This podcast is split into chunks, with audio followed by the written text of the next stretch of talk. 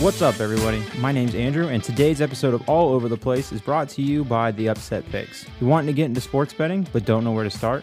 Already betting but looking for an edge? Then check out The Upset Picks at theupsetpicks.com and let us put our experience to work for you. And make sure you check out our daily Chasing the Dog videos on YouTube, where we give out our top dogs of the day. Don't forget to give us a thumbs up and hit subscribe.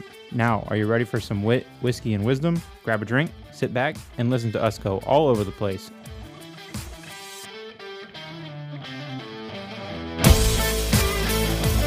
Andrew, Carrie, and Chris. All over the place. Wit, whiskey, and wisdom.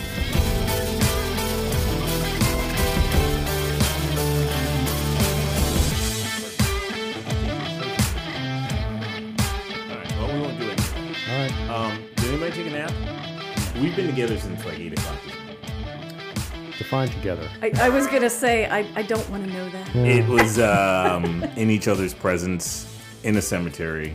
No, no, Chris wasn't in our presence. Chris was off like in the wood. There's a mic there. Who put the microphone there? There- That's Chris was like right. off playing in the He woods. was chopping down trees. At one point in time, I look, I like glance back. He's got this machete. He's like, It's it's it's like a lumberjack, as if we don't own the technology that would allow you to. my penance for not bringing one of the two chainsaws I own. It was there was a down tree, Ali, and and we couldn't Why- move it because it was. I mean, it's it's a good sized So tree. you guys were going to you guys went and did a cemetery clamp with the knights or just Yeah, with the knights. with the knights? Yeah, yeah. And you didn't think to bring a chainsaw with you? Well, we didn't think. But normally the, trees- ch- the, the yeah normally the, the cemetery cleanup doesn't require a chainsaw. But I Yeah. did bring the axe just in case there was a small you know small tree that we had to take and care this of. was a medium tree. Yeah. if only It was my one workout. or two individuals lived within a mile of where we were at. I thought about it and I thought you know it's just not worth the hassle.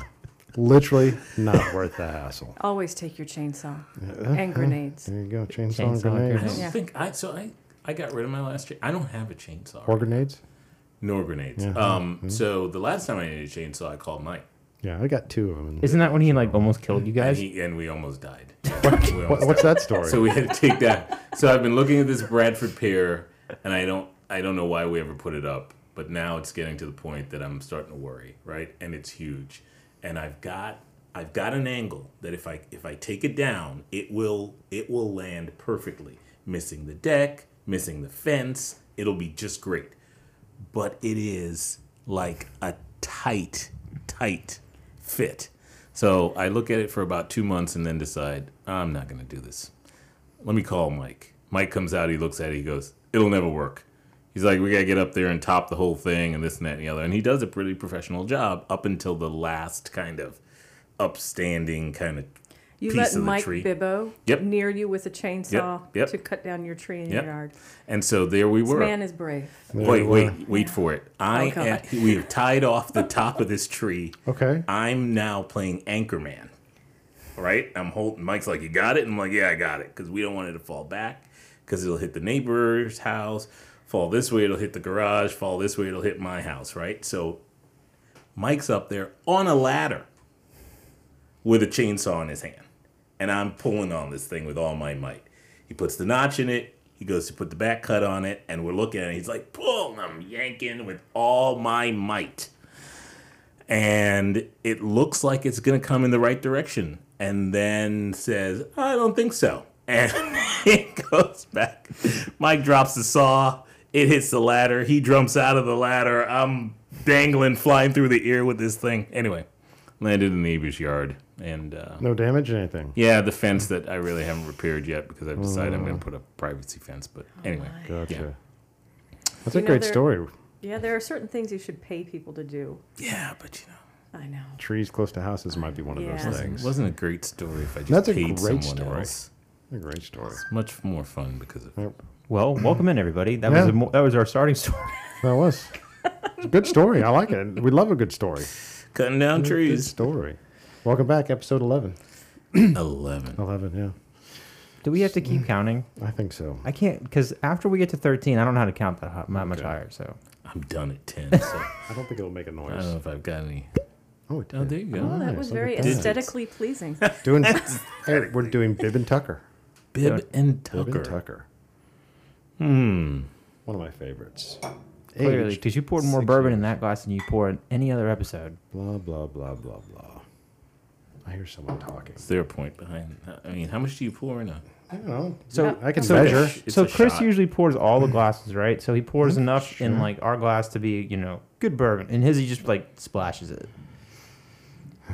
They all look about even to me. Oh, there you go. Y'all quit your whining. So all good. I have to catch up on making fun of Chris because he's been working all week, so I haven't been able to like, you know, poke at him all week. so I've, I've got to get it in. on That's a good point. That's Were a you, good were you on travel? No, no, just, You were just here? work. Okay, Exercise gotcha. kicks off in less than two weeks. So All right. Work, work, work. Okay, Stuff going so left and right. you guys want to introduce our guest? No. No. Okay. No. You- Number 11. Why am I here then? Hmm. we just need somebody to fill the chair. It's a Oh, quota okay. thing. That's gotcha. right, right. Who is that sultry voice over there? Talk to us. Well, good evening, good afternoon, good morning, Yeah, wherever there you are. I Hey, don't- guys. This is Ali. Hi, I'm Ali. Hello, Ali. Tell us about yourself, Ali. Don't let, don't make us pull it out of you. Oh, jeez. You know, everybody hates it when they say, well, tell us a little bit about Tell yourself. us the- Everybody sits back and goes, oh my gosh, where do I start? Where do I start? Yeah, I was born a poor black child in Alabama. My- Were you? Me too. It's for all, all my all my movie fans will get the jerk reference there. Hopefully, I'm hoping. Yes, it was a great film. I'm It was a hoping. great film. He hates the cans. All right. We were having her tell stuff. You're gonna, My phone is that. you're gonna be a, you're gonna be a What's going on? cosmetologist. How can you stand the weightlessness?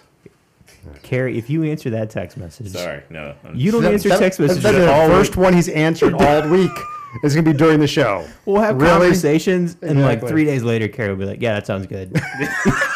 That's exactly right. That's exactly right. Pretty pathetic. Sorry, Ali. We totally stepped on you. Is Who Ali- are you? Was Ali saying something? I, I was going to. Okay, go. But then you said you were born a poor black man from, Born, Ala- born a poor black child in Alabama. Alabama. yeah, Alabama. Like most Arkansas. children, I was born he doesn't identify Yes. as a poor black man; it's a poor black child. poor black child in Alabama. Well, I'm a little farm girl from Mahaska County, Iowa. How's that sound? Oh, Iowa. Iowa. Are you really? Nice. I Iowa. am. I'm from Iowa, yes. I thought you were Really? guys. I thought you were both from North Dakota. North Dakota. Nobody's from North Dakota. Wow. Nobody really lives there. It's too dang cold. I got a good North Dakota story, but I, I'll you wait. have a story for everything. No, no, no. But but I do.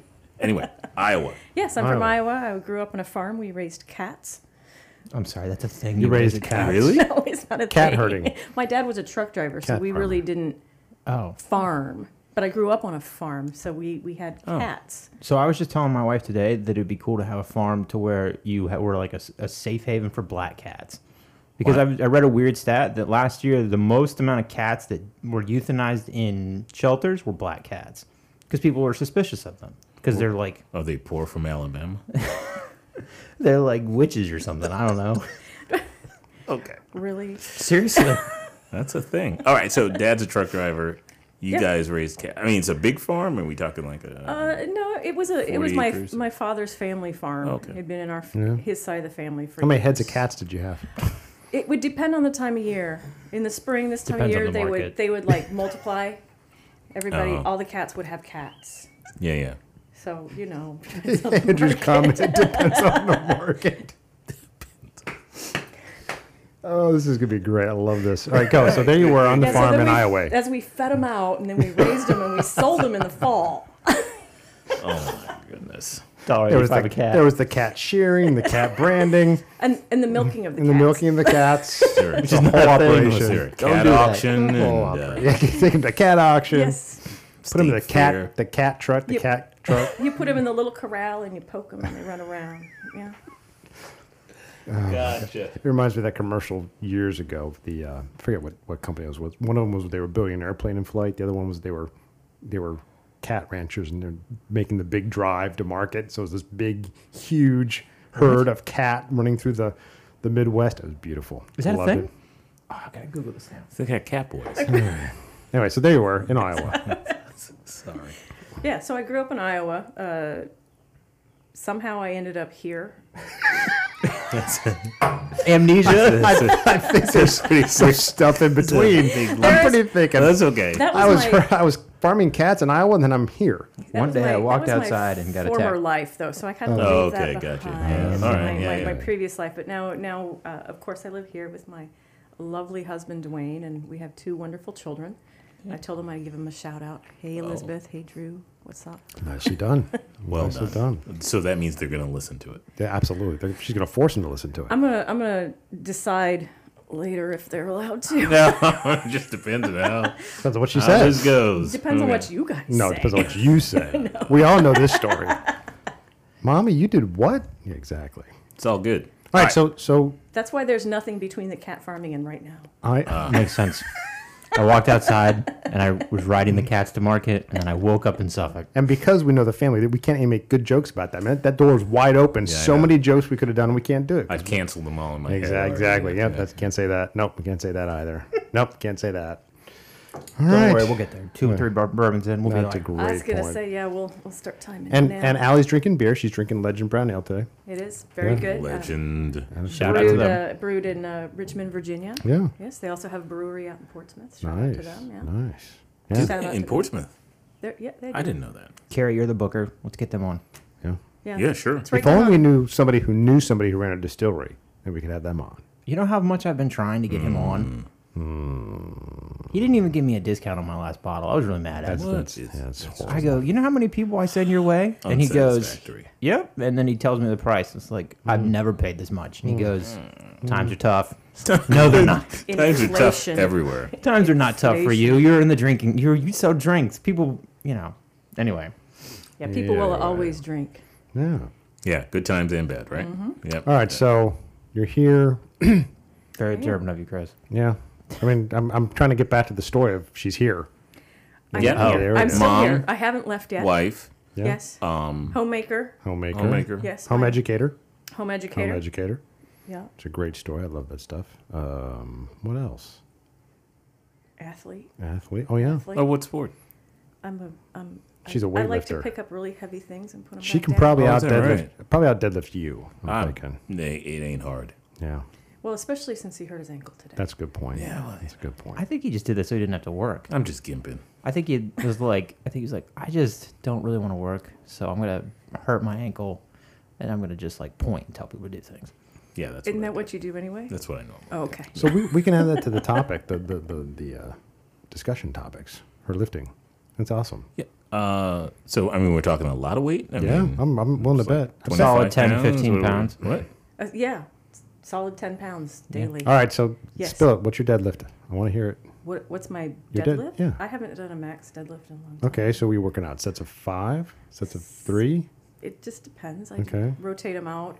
So Our talk to me. audience give me, of give me 10 some is numbers. like- I want to hear some numbers, Ali. I have no idea. This is a thing. Mm, yes. Okay, so keep this in mind. Let's have a let's have a si- like a rabbit hole for a second. We're having this meeting a couple like three four weeks ago. Yeah.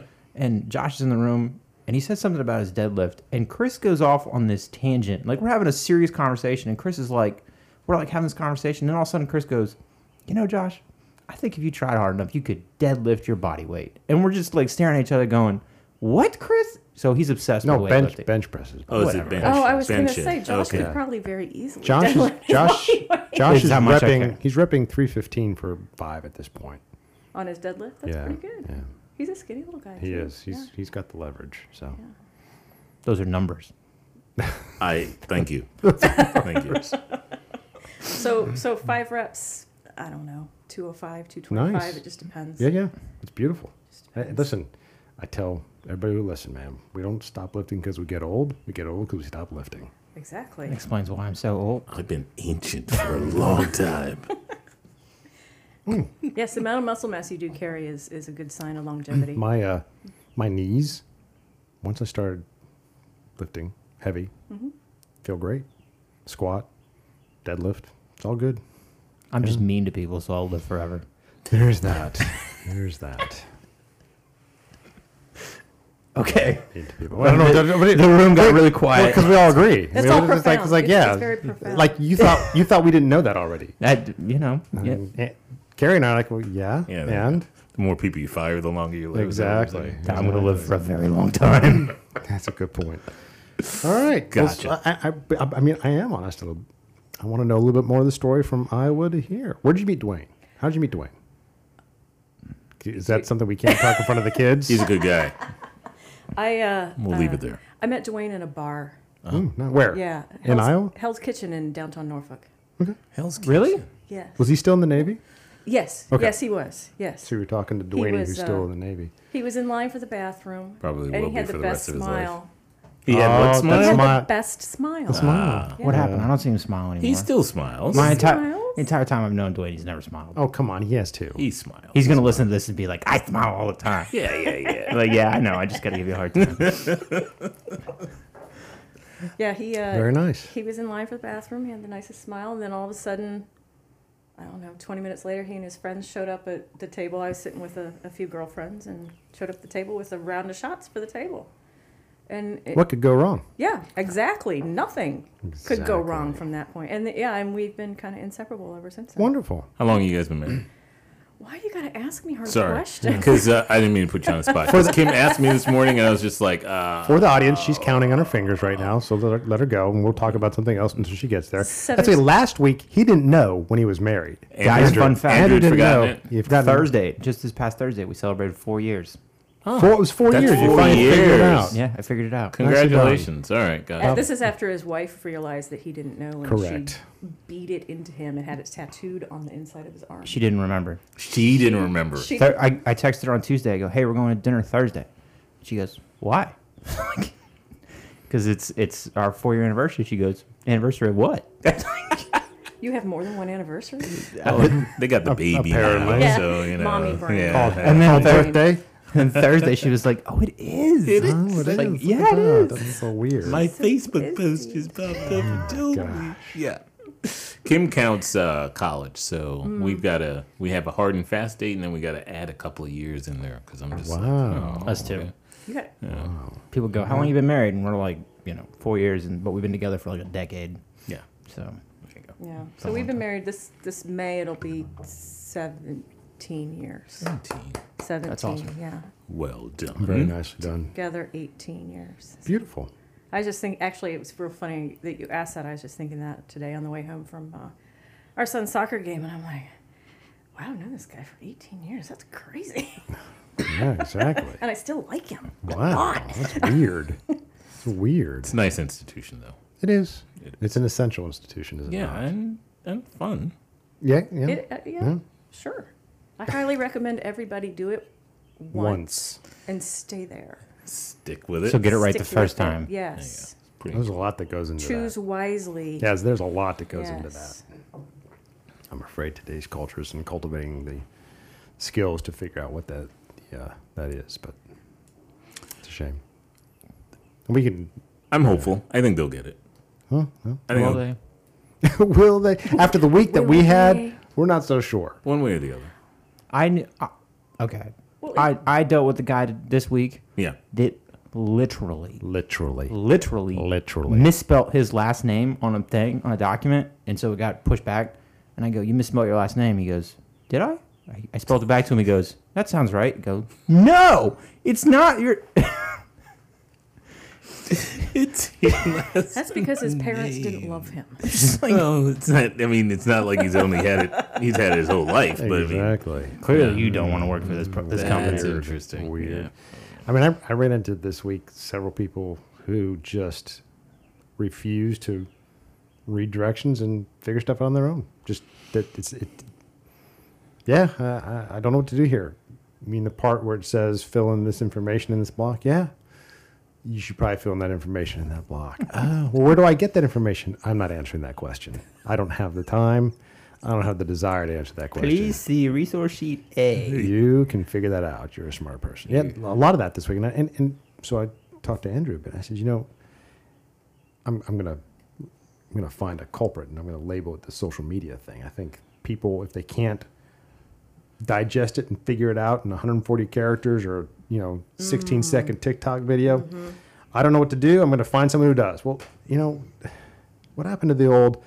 Let me grasp the- Focus. grasp the information that's around me. Yeah. You know, I, I, we don't hand people sheets with no instructions and expect them to fill. I mean, instructions are all there. Fill this out. You'd be amazed how many. So we're, I'm dealing with this real estate deal, and we send this guy a contract, and he, he he comes back. He goes, "You're going to do this, this, and this, and this." I go, "No, I'm not." He goes, "No, you are. I, I just have a feeling." I go, "Well, if you look on page four of the document, it says I won't do these things." He's like, "Oh, I didn't read it." what was the point of me sending you the document? I could have put anything in here. I could have been like, you owe me your firstborn child, and you would have been like, that's fine. Did you? Yeah. No, I didn't. Okay, that's good. I don't want an extra child. It's not mine. It'd be weird.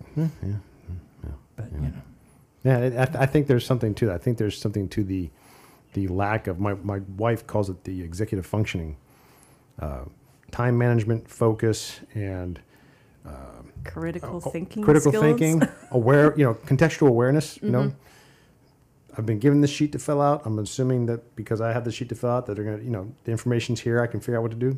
I think that all that's lacking. Are- schools aren't teaching it. Social media is destroying it. are your kids on social media? No.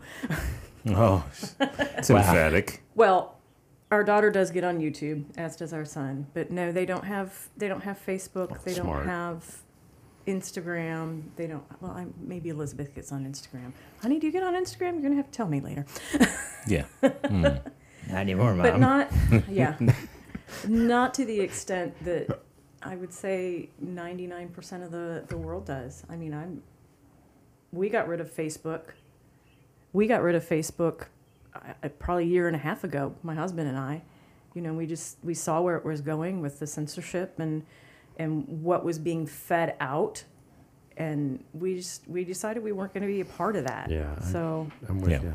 and our kids hear what we talk about and generally they agree with us whether they admit it or not so i think they they kind of stay away from it too drew just doesn't he doesn't have the the interest in it at all. Mm-hmm. Like the the social networking kind of thing. That's not his it's not his vibe. Sure, it's not what sure. yeah he's a he's got other things he needs to do. He's busy doing this and this and this. Why would i want to get on that? That's fair. you know, Elizabeth, she's a she's a little butterfly. She loves to talk. She loves to, you know, mess around with people and talk to her friends on the phone, which, you know, these days is a video call, which I think is weird. Yeah. Yeah. So uh, that's what they FaceTime Yeah, the yeah. FaceTime kind of stuff. So that's that's more her social media kind of thing than getting out there and talking to a bunch of people that she's not she doesn't really know. Yeah. Facebook and that's what you know. TikTok and all that. Yeah. Oh yeah, we tell oh, TikTok's the worst. Yeah. Uh, well, Twitter, they're they're right up there. So Twitter has a light at the end of the tunnel, though, because Elon Musk is buying Twitter, We will find out. and this is going to be Well, but fun. didn't- didn't- Don't put your trust in Elon, man. That man Didn't is the- crazy. I thought one of the uh, funds bought more shares than he did. I could be wrong. he lined up the funding to just go ahead and buy the whole Oh, thing. good for Right, him. but there was one board member. No, I think it was um, it wasn't BlackRock. It was Vanguard. Vanguard, Vanguard, ended yeah. up buying what ten percent of the shares or twelve percent, like more than he did. So they they are the, the gonna big holder. But I haven't heard anything on that since it was announced. So I don't know what the. The So he, was in the he made paper all yeah, week. He made a second offer. Did he? Mm-hmm. It was in the paper Yes. this morning Yes. that he had he has the funds to just buy. good. Good, good, good. I, I I particularly am, am fond of the, you know, outcry from certain demographic that have no problem with Bezos owning the Washington Post or anything like that. Right. So, Right. you know, it's the, you know, Yeah. I so hypocrisy in action. I hear you about. I, I, I try not to put my trust in uh, too many people, so I, I hear you on that. I am interested in the fact that um, this whole Ukraine thing has has kind of become Elon's war, in the sense that um, he has shaped the battlefield by keeping the lines of communications open. And I'm interested in, in why he did that and kind of what his motivation is there because I think it has implications on the on the whole Twitter thing, right? I think he's a he's like you know share the info, not you know. So if Right, that's the attitude he carries on definitely into speech, Twitter, it might you be know. a might be an interesting one. But Yeah, yeah. I mean, he's he's a he's a fruity guy. There's a there's a thin line between genius and insanity and craziness. And he's uh, obviously the man has some kind of brain because he's what the richest man in the United States or the, wor- The world. Yeah, the world now. The yeah. world. Well, outside of Putin, but we can't prove that.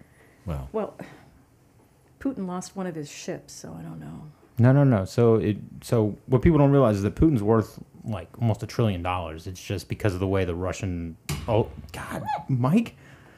But because of the way it's structured, you can't prove it. But he's worth like almost a trillion dollars. I'm gonna blame Hobo Bob for all that. It's Joe, Hobo Joe. Joe, oh, it's Joe. I, I'm sorry, I messed that up. Hobo Bob, Joe. We got a bunch of homeless people that kind of filter their way through. Anyway, yeah. So uh, the wealth thing is interesting. Um, the freedom of and he's he has he's interestingly outspoken in that you know we we need to have more children which of course you know i, I really do think that people need to have more children. That, you mm-hmm. know we, mm-hmm. that's why we're here. We're here to, to propagate the species. God put us on the the earth to make more. That's what catholic marriage is about to have kids. So i i wholly agree you know he sits and he talks. He's he's you know we're we're going to have a population problem. Y'all need to have more kids. I think he has seven or eight children mm-hmm. i think. I think his wife's pregnant with another one too. well he's not married anymore don't ask me how i know all this but anyway but he Facebook. he, uh, yeah, no i'm not i just told you 10 seconds ago i'm not on facebook That was the joke. Way to catch up, but Ali. he, Welcome. he uh, yeah he named his one of his kids like a bunch of letters and some numbers and the state of california said you can't do that because you can't do that and he you know he's been So, he's been homage to Prince, I think. yeah he's been quoted as saying that he thinks we're all living in a, a simulation yeah. So yeah, weird so he's, wacko. He's a little he's a I little on the wacky side, but you know his his whole thing for everybody needs to have more kids is he has this vision that eventually we're going to be a multi-planet species. Mm-hmm. Hence this what is it? Is it SpaceX that he's the CEO Mm-hmm. of, right? So he's envisioning that we're going to go to Mars and populate Mars. So we need to have more people so that we can put people there. So we need to have enough people to make this multi-planet. I mean, the guy, like I said, he's. I don't even need people to think like that, to be honest with you. We yeah, do. well, you know, it, it is the private sector that drives the innovation Right. of society. The government pretty much has su- has succeeded in doing none of that. In fact, they kind of throw it on the ground and stomp on it and squish it down a lot. But you know, yeah, we do need more more of these philanthropers and whatnot that, that think like that and, and want to do things for the good of society. And you know, it just brings a point to mind that you know money doesn't buy you happiness, but it does give you the ability to make better decisions. Hmm, I like that. Hmm. Yeah. or worse decisions. I mean, I, I tell people this all the time. Money doesn't doesn't change you; it just amplifies who you are. So if you're a nice person, you'll just become a nicer person with money. Yeah, money. that's- yeah. if you're a mean person, you're going to become a meaner person with money. Just saying. Like I, I know plenty like- of people Carrie. that It's a good thing I'm poor. I know plenty of people that like you talk to them and they go, "Well, if I had a bunch of money, I would do this and this," and then you go, "Well, no, you wouldn't because you You're don't even do that on a simplified level now. Right, You right. can't give somebody twenty dollars that really needs it. You think you're really going to give away millions of dollars? Yeah. No, you're not. So, um, along the lines of the Musk story, I, I am intrigued. I caught a piece of uh, former President Obama this week, um, starting off as a strong advocate for the First Amendment and then quickly segueing into we need more um, censorship uh, in yes. in kind of uh, our media sources, and I was like, "Huh, that's that's absolutely that's bizarre to me." I mean, so we, world, one of the things that we started off saying, at least in this podcast, was the the you know the the answer to Bad information. is more Is more right? good information. It's not yeah. exactly. It's not to then uh, you know all of a sudden out that candle. But uh, I, if you had told me maybe yeah, I I don't know, maybe even six months ago that a former president of the United States would be an advocate for the censorship of information that's coming uh, Right. to the American people, I would have said that you're nuts. But apparently here we Well, are. the, so the current president of the United States is an advocate for the censorship of the information that goes to the people. Yeah. So, juxtaposed against a person like Elon Musk, who clearly seems to be on the other side of that, at least for now, um, it makes an interesting kind of dichotomy. It, it absolutely does, and, and you know, I hope that, in the interest of more information, that the discussions can be had of everything that follows that statement.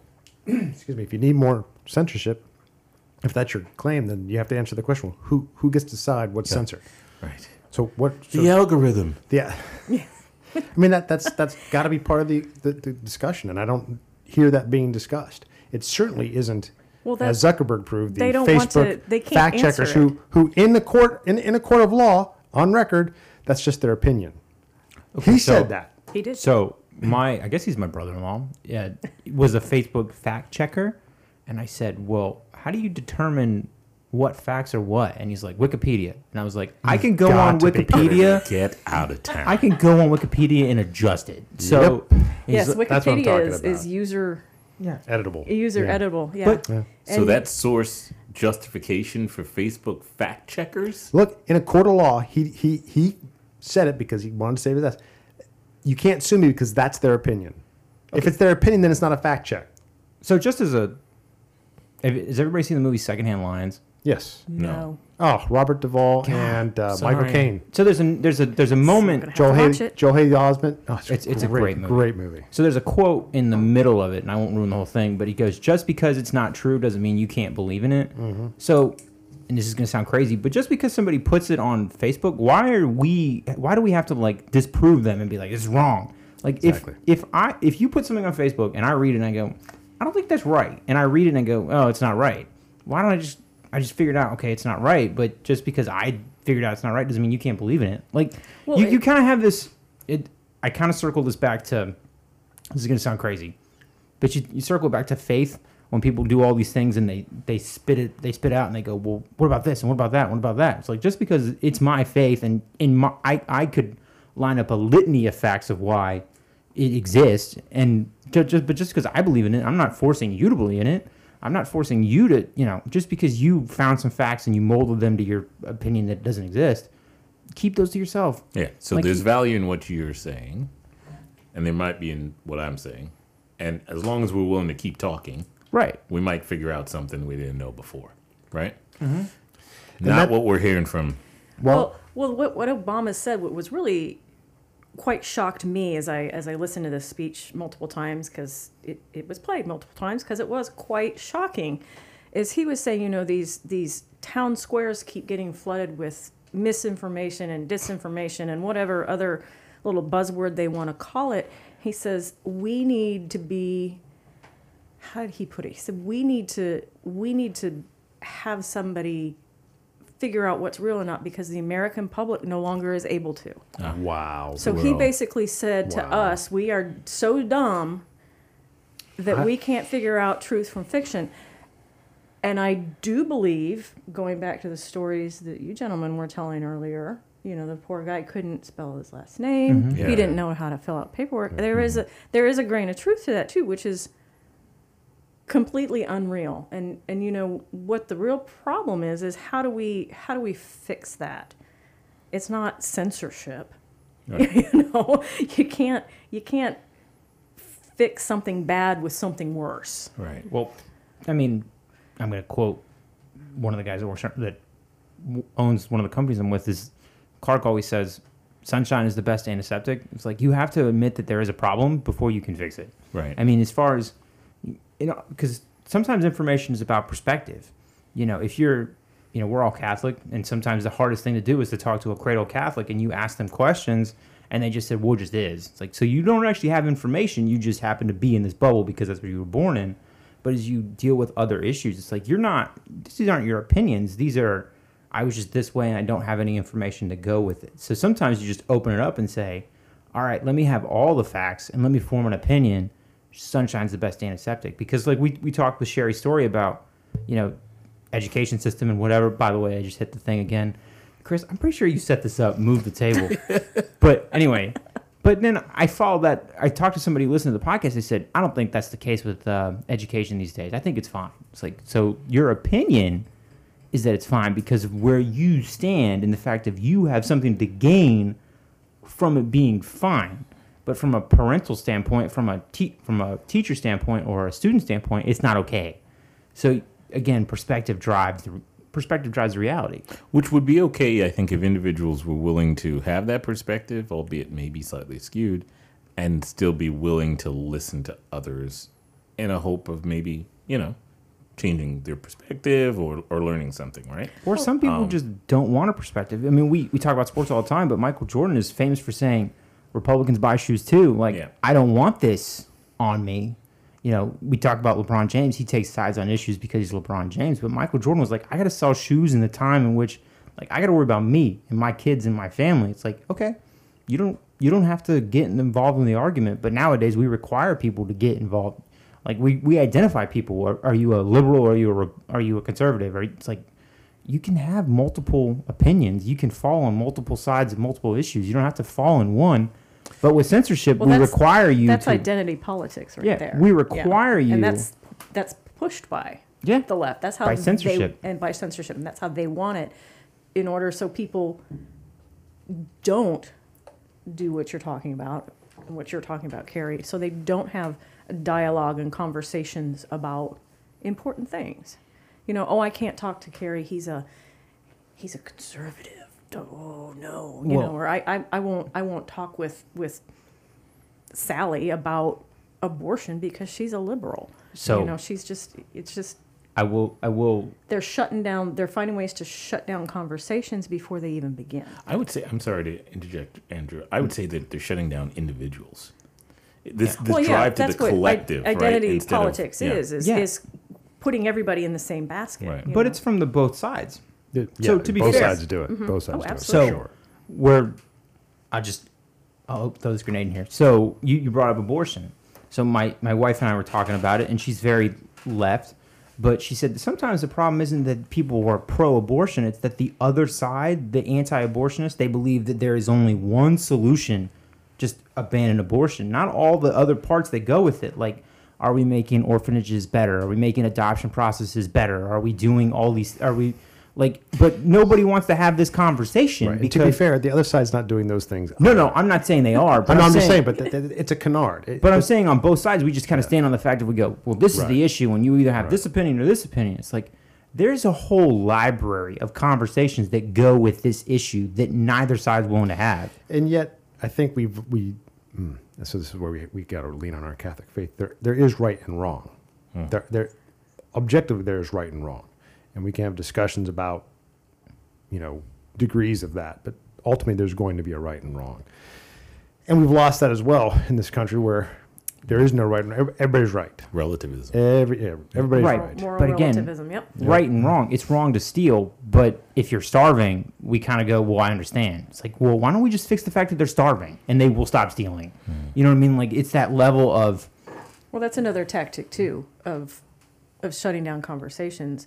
You know, you, they try to eliminate the fact that there might be other solutions right.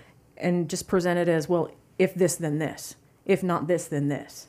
You know, Right, and that's that's and then well, if we've only got two perspectives, then how are we ever going to come to an agreement Right. if we can't discuss A, B, C, D, and E in the middle of one mm. and two? Mm. which some of the best i mean and yeah to be fair some of the worst but some of the best law and some of the best conversations ever had were the far left and the far right fighting and then somebody came in the middle and said okay so i'm going to take this from your argument and this from your argument and we're going to create this. Right. and this is going to drive but they had their opinions. They were allowed they were entitled to their opinions. Now you're not entitled to your opinion. You can't have an opinion.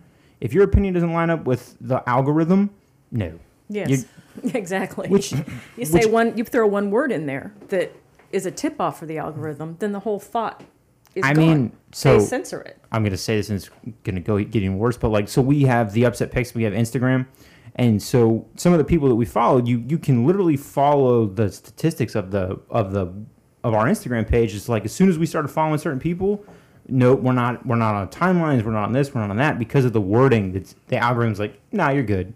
It's like because I followed, I think we, I think we followed like two Catholic churches or whatever because, and they were like, nope, you're new. So you're just kind of going, really? Your your algorithm because I followed these two people, you're gonna go from, and these are I don't have the exact numbers, but like we were doing like 500 visits a day to our site until it's like 25, to where if you mm-hmm. knew that we were we were there and you purposely visited, but because of the people we followed, they were like, nah, Really? yeah, it's crazy. So well, just context is key, and one of the things we need to keep in mind is we really truly are still in the new frontier of social media. So if you think about what 2007, I think Facebook was launched, something like that, or mid 2000s. February That's- 2007. Is that what it was? Yeah. So we're only 15 years into this, and to think that we would have it figured out in 15 years, you think just go back and think about every other revolution that's happened, whether it's you know military, you know revolutions of you know whether the radio, the rail, the railroad, the Gatling truck, the gun, Gatling, you know, um, those kind of things, or if it's just you know in, in the industrial revolution. You know, how long did it take us to figure out that you can't work the miners? you know, Yeah, but as in even, the little kids, and you know you have to you have to take care of the environment. So we've got to we've got to fight this fight, and, and that's that's why I bring it up. It's, it is a fight. It's the new frontier of social media. We don't have it figured out. These are the kind of it's messy. You know, like new democracies are messy. This is going to be messy. So as long as we're out there well, in the fighting fight, the fight, well, there were, you, have to remember too that up until probably last year, or maybe even pushing it back a year before, there were only the few social media sites, and now because of what Facebook and Twitter um, eh, have done, has forced people off of their platforms and forced people the new innovations to start their own platforms. I mean, you've got you've got Parler, you've got MeWe, you've got Truth Social, you've got Gettr. You, I mean, just there are many other options out there for you now, and I think, you know, when all those fledgling companies, they are fledgling companies, and they're it is hard for them to figure out how to get their own Right. web servers, how to get their own cloud servers, whatever. I'm, it's not my area of expertise; it's my husband's, but you know, you really have to, like Chris is saying, give it some time to work the kinks out, and people are gonna. Eventually, the truth always prevails in in everything. eventually, yeah. Yeah. Eventually, the truth always prevails, and mm-hmm. what's going to happen is people are going to migrate to whichever platform they like the best, Yep. which one works best for them. You know, when you had Facebook and, and Twitter, you were kind of forced onto Yeah. this. And I, th- I think un- before it became the, the, especially Facebook, it became the I'm going to change your mind platform, right? Vice the haven't seen you in 20 years, mm-hmm. let's reconnect platform. You know, the latter is great. The former is what we've, it's become. And I, I'm pretty sure that statistically, the number of minds that have been changed by Facebook arguments is very, very small. Well, as long as you use all caps, Yeah. so I won't will, matter. I, w- I will give a small shout out to an individual. So we have the upset picks, right? We own the upset picks. And so we do a lot of our business on Twitter, Instagram, Facebook. And part of that is I just, I go on and I like trending topics or whatever because you want to get noticed, right? So I made a sarcastic comment on on a post about Aaron Rodgers, and as it does, it never shows up well via text, Right. which essentially is what this is. And a guy came back with this this message, and it was just like, dude, you clearly did not read what I said. And then very quickly was like, hey, you know what? I didn't read what you said. Oh. I'm sorry. Like literally responded. Wow. So you're just kind of like, there are people Yeah. in you know microspheres that kind of go, oh, I, I guess I didn't realize what you were saying, and I'm, I'm sorry for that. I apologize. I'm dumb. Let me let me move on. Let's have a laugh about this. Move on. So there are people that exist out there, and hopefully we pour into those people and go, you're the way forward. You know, because social media needs to exist. I mean, there's a lot of things that come up through social media that you'd kind of go, I wouldn't know about that had it not shown up on social media, or at least ha- known to have the conversation. Hmm. I'm not saying the solutions that happen, you know, but to be very frank, corporations own the news media. Like his point is, Amazon, Jeff Bezos owns the Washington Post. So would you really know that Amazon was having terrible warehouses if it didn't show up on social media? No, not really, because it didn't show up on any major news outlets until it was trending on Twitter. And yet it encouraged a group of New Yorkers to unionize, right? Right, Where but- did they get that info? Well, Yeah. because of the social media, Right. people were like, "Hey, wait a minute, you got shitty warehouses. You're building warehouses that like with cheap steel and not up to code and yada yada yada." And it showed up on social media, and then New York, you know, so there it does do its thing. Like it does, but at the same time, you have the people that control it, and which to circling back to Elon's point is like, you can't put dampers on this. It will naturally work itself out. So that term naturally, I mean, so there's a lot of things that that uh, it's just kind of gone across in dialogue that just brings me back to a point of reference of time, right? Chris is mentioning the fact that you have to kind of fight through what's going on. It's relatively new, and so we're going to have to fight through that. And so um, I, I'm wondering how long it takes for you God to kind of, God bless you, for you to tr- kind of get through that. So um, for those who get geeked out on things like this, um, the Federalist Papers talk about the descent to factionalism, right? How we kind of break down into these these. God bless you. Thank- I'm allergic to Chris. You want more blessings? Yes. Should we, we'll bless you now. Anyway, this dissented. That wasn't me. that wasn't me. All of a sudden, there's a microphone there. Hey, so when we move studios, let's have the microphones hang from the ceilings. sure, let's do that. Um, I'm so that's one idea how democracies devolve into factions. Right. The other idea I, I steal from, and maybe I mentioned it before. If I did, I'm sorry for double double tapping. But uh, Shelby Foote in um, uh, Civil War, Ken Burns' series in Civil War says um, that he thought the causation for the Civil War was that we failed to do that which was so uniquely American, compromise. And and it seems that the those two it, it's um, I think it talks to two points, right? Yes, democracies do devolve into these factions. The only way to really counter it is to do the hard work Right. and take the time that is necessary for the compromise. So, you know, it's, it's not all doom and gloom. You know that things are not all bad when you find you can agree with Bill Maher on several points. Right. Uh, if you haven't listened to his interview, uh, Joe Rogan's interview with him on his podcast, Joe's wearing a wig. fascinating. It's it's it's fascinating because Have you listened to Bill Maher's podcast? I have not listened to his podcast. It's really good. Yeah, but I mean, the point is that there there are people out there who normally you don't think you would agree with, Yeah. who are saying the same thing, who who recognize that this is not right. We don't need censorship. We need more discussion, not less. And I may not like your opinion, but I'll listen to your opinion. So one thing I did hear Bill Maher say, and I was, I was, it, uh, it, I don't know if it shocked me, but I was like, heck yeah, I agree. He's like, I'm an old school liberal. There is Right. no Yeah. reason to highlight color over Yeah. and over and over again, right? Yeah. Um, so I, I think you're right. Maybe. I, so I wonder how much of the population is actually feeding into this whole kind of um, intersectionality and uh, identity politics versus It's not how much they're feeding into it, it's what they're being pelted with constantly. So if I sit here and I tell, That's Andrew.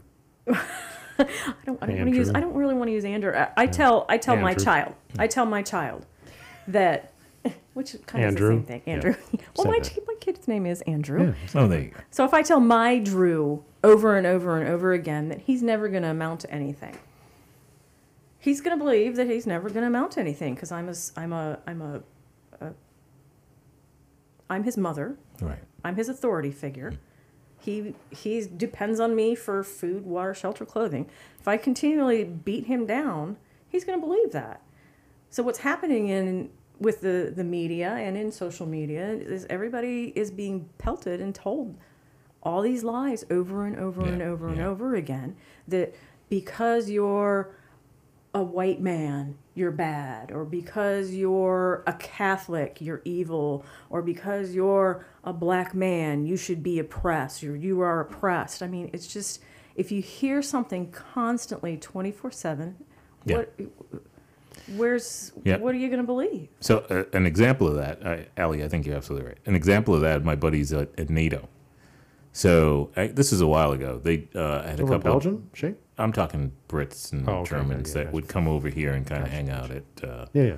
you know, North Atlantic Exactly. Treaty or that thing. Way Yeah, to over- name drop. Over in That thing. Norfolk. Yeah. Yeah. Yeah, yeah. Uh, what? NATO's presence in America. Is There Car- you go. Is Carrie telling us he's important? I, He's no, in not at all. Oh, okay. But they, what they would highlight, um, sometimes actually it was funny. Two things they'd highlight. First of all, you know, who needs a 38 pound steak for 9.99? Only I you do. Americans that I- do I that, do, right? yeah. Uh, the second thing was um, oftentimes they were like, why are there so many drugs advertised on television?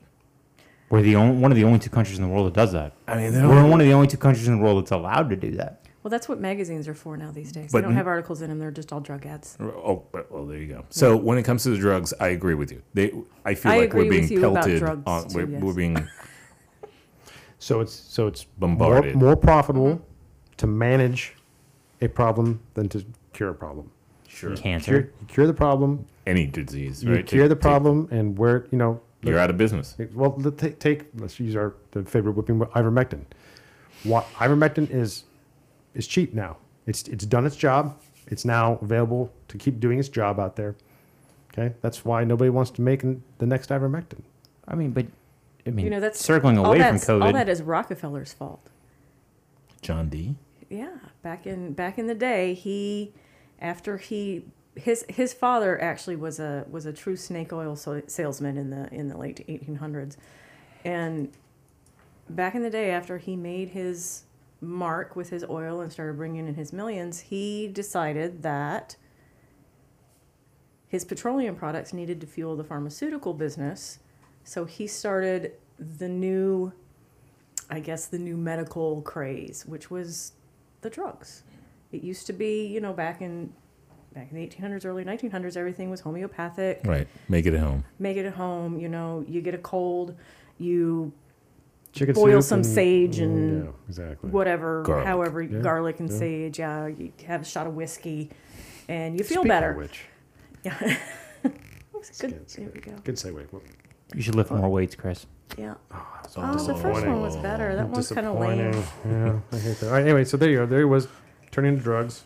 Yeah. So yeah. And that's kind of the spearheading of what we've got today. Oh well, yeah, absolutely. I mean, he was the one. He he realized that he could use his petroleum, which is how he made his millions, to be putting these drugs, and that's how he was going to make more money. Hmm. I mean, but so part of the problem with that too is that big pharma is so big that it is a cornerstone of every major portfolio out there. To where if Right. it didn't succeed, we'd go into a Great Depression like nobody would, like nobody could imagine. Hmm. I mean, so like we talk about cancer, you know, they go, well, they haven't cured cancer. No, they have, but you can't get the patent for it. Like somebody has the patent for it and they've killed it because it's again, it's easier and more profitable to treat cancer versus cure cancer because then you don't have to go in for chemo, you don't have to go in for this, you don't have to go in for that, you don't have to go in for all this other stuff. You just, I got the cure for cancer, I'm good, man. Like, not every cancer. Let me be clear, not every cancer, but there are some cancers that they're just like, this works. You know, you have prostate cancer. Okay, we're gonna do this, this, this, and this, and you're done.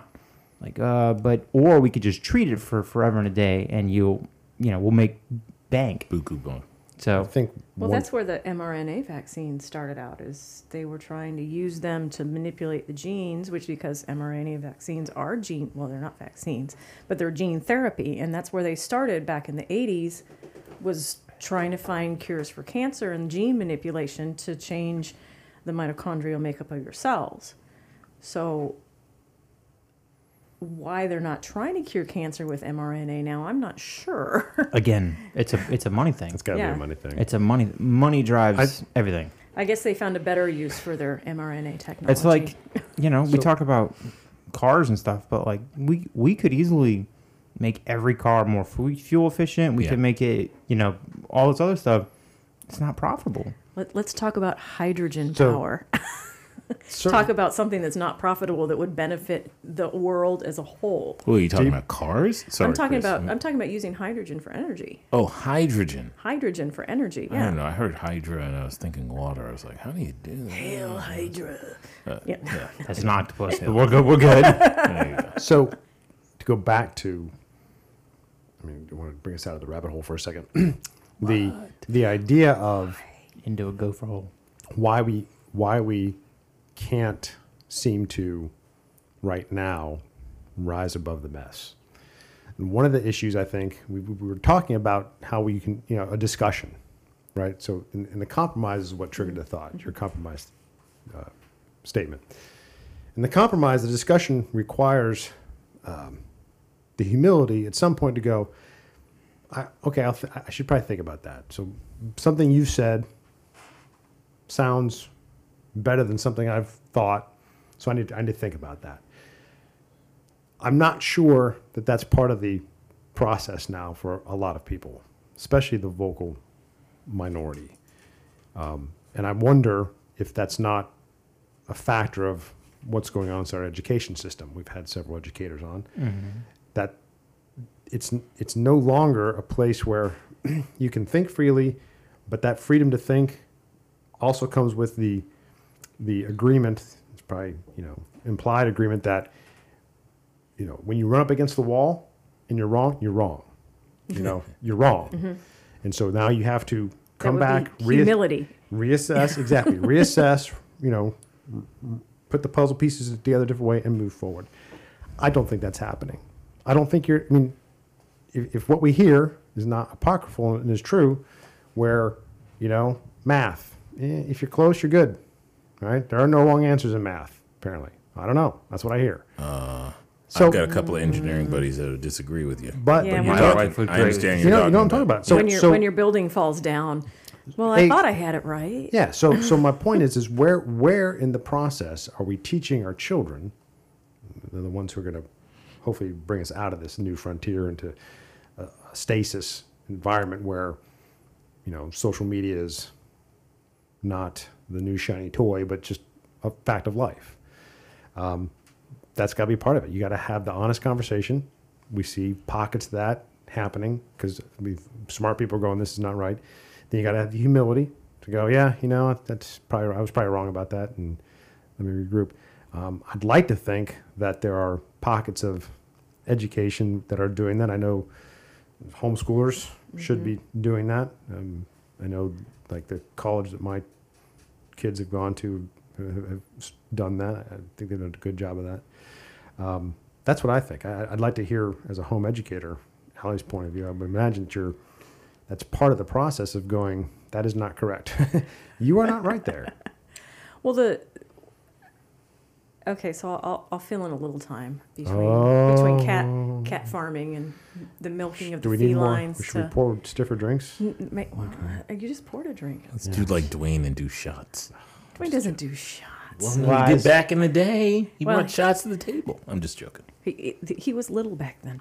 Um, no, when when after Dwayne and I got married, I I'm a I'm a convert to Catholicism, so so it was probably I didn't convert. eh, My daughter was seven when I was baptized and and and brought into the church, but I always I never had a problem with my husband's faith. In fact, I thought it was really cool. I mean, on uh, our second date, he took me to church. I thought that was neat. Oh, Yeah, it's sweet. but I thought it was yeah, the first date he took me for ice cream. The second date was church. But anyway, it was sweet, and I enjoyed it, and I really loved it. And and it, to me, it, it didn't take much. So, you know, when we started having kids and talking about where we are going to send them to school, it was always known that we wanted them to have a, a faith-based Catholic education. Now, at the time that um, our kids came of age to go to school, we were living in Sioux Falls, South Dakota, and I'm sure you all probably know that the Catholic presence in Sioux Falls, South Dakota is much more, has a bigger footprint than it does here in Suffolk, Virginia. So to send them to Catholic school was, it was peanuts, it was cheap. The, the, every one of the Catholic churches had some kind of school attached to it, whether it be like a, a pre-K through third or or a full elementary school. There was a Catholic junior high. There was a Catholic high school in the town. My husband graduated from the Catholic high school there in Sioux Falls, so it was peanuts. Every one of the schools, either every one of the schools, half of whatever was collected at the collection went to the schools. So, you know, to send our, our children to, to kindergarten or to pre-K was, I, I can't even remember the, the, the amounts, but it was, it Cheap. was Cheap. cheap, Cheap, yeah, yeah. ridiculously Yeah, yeah. cheap. So when we ended up moving out here to um, Virginia, it was like, oh, we'll just send our kids to Catholic school here. No. Holy Pete, You could buy a new car every year for what it costs to take send right? somebody And, to Catholic and, school. and this was, I mean, Drew was in, Drew was in pre-K, and Elizabeth was in kindergarten. So he was three-year-old pre-K, and she was going into kindergarten. I'm like, oh my gosh, we can't afford twenty thousand dollars a year to send our kids to Catholic. Mm-hmm. And it was mm-hmm. so. We compromised the first year while we were here, and they went to a Lutheran school, which was fine. And then after that, it, and you know, three, four intense arguments about about it later, it was decided that that I would stay home and homeschool them, and I was so scared because you know you want to make sure that you're indoctrinating your children the way you want them to be indoctrinated, but you also want to make sure that you're teaching them how to think critically about what you're telling them. Mm-hmm. Yep. You know, I don't. And through the years, it developed into a beautiful thing. And I know I have a lot of a lot of a lot of friends and people that will contact me and be like, "Well, where do I start?" And I'm like, "Oh my gosh, start by praying." That's good advice. But it is, is it is very overwhelming talking about educating your children yourself because there's so much out there you can do. But we always knew in our hearts that we needed to teach our children the truth, mm-hmm. and the truth comes from the Catholic Church. And we always taught our children that the rules that we make for you and what we teach you comes from the church. It doesn't come from us because we are human beings and we are fallen and we will change our mind, I guarantee it. Okay, so all, all of our rules that we made, we made based on what, what the Bible says. Um, through the years, it got to the point where our children were telling us what they wanted to learn. You know, we, well, what do you want to do in science this year? Well, this year I want to learn about microbiology. Okay, so how am I going to do that? Um, it got to the point where they're self taught. They both learned, you know, by routine and how we do things that you get up in the morning and we get our schoolwork done and then we can go do whatever we want. We take our responsibilities and we do that first. Um, as they've grown, both of my kids, well, my, my son will be a, a freshman next year, my daughter will be a junior next year. Uh, so both of them are pretty much in high school already, and they, they now go to what has evolved in our family because homeschooling is doing what's best for your family. Uh, they go to an online Catholic school out of Texas. So it's like a college, basically. They have a class once a week, and then the rest of the week they're entrusted to do whatever they need to do for that class for, for assignments and writings and whatnot. Which gives them the opportunity before they get in the real world or before they go to college to learn that critical time management. I think Chris brought that up earlier. Executive functioning, yeah. Yeah, executive functioning. How am I how am I going to work in writing this six-page essay, doing my homework for my two math classes that I have, plus I really want to talk to friend 1 and friend 2 and I've got to go to work. So, you know, learning that before they graduate from high school and getting out into the free world and learning what, you know, you do your responsibilities first. This is how I manage my time. This is how I manage my money. Um, was probably the most important thing and is the most important thing that you can teach a child. I mean, the, the, the knowledge on how to find the area of a sphere is, is going to be useful to somebody, but not everybody. Um, they're, your kids are going to find something that they study and they're going to latch on to it. And that's what high school is about is, is finding that niche that your child fits into for their, for their future life. Now, both of my children have already found that before they even, you know, some kids go to college and like, I don't know what I want to major in. Oh my gosh. They, they've already decided what they want to do. My son's 13, my daughter's 16. They both already know. So they have those skills behind them now and they have planned out and they know what they need to do to succeed. And as parents, my husband and I do our best to facilitate whatever it is that they need to go forward with that. So my daughter wants to be a canon lawyer. I about fell out when she decided on this. I was like, okay. Good night. Yeah. Really? yes. You've met my daughter, right? Yep, yep. Yeah, yeah. We always told her she'd make a great lawyer. And then all of a sudden she woke up one day, she says, I'm going to be a canon lawyer. I'm going to fix all the stuff that's going on in the church. And we're like, good deal. So, you know, she's had to she's had to research and decide where, you know, looked at the program. It's really pretty easy to figure out because there's only a certain pla couple places you can go. But she did all the research to figure out what she needs to, what classes she needs to take in school, what things she might need to supplement her education with that she might not be getting through this school, where she's going to have to go to college, all that kind of stuff. My my son, he's he's uh he wants to do art of some sort, whether it be graphic, computer generated, hand drawn, whatever, and he's he knows he's putting together all of his expertise and knowledge now to get himself a portfolio together so that when he graduates from high school he knows where he can take that now he's he's you know a couple years behind elizabeth but he will have as he gets older he will he will he knows he has to put in the research to figure out where he's going to go Yeah. Do you find that um, uh, are they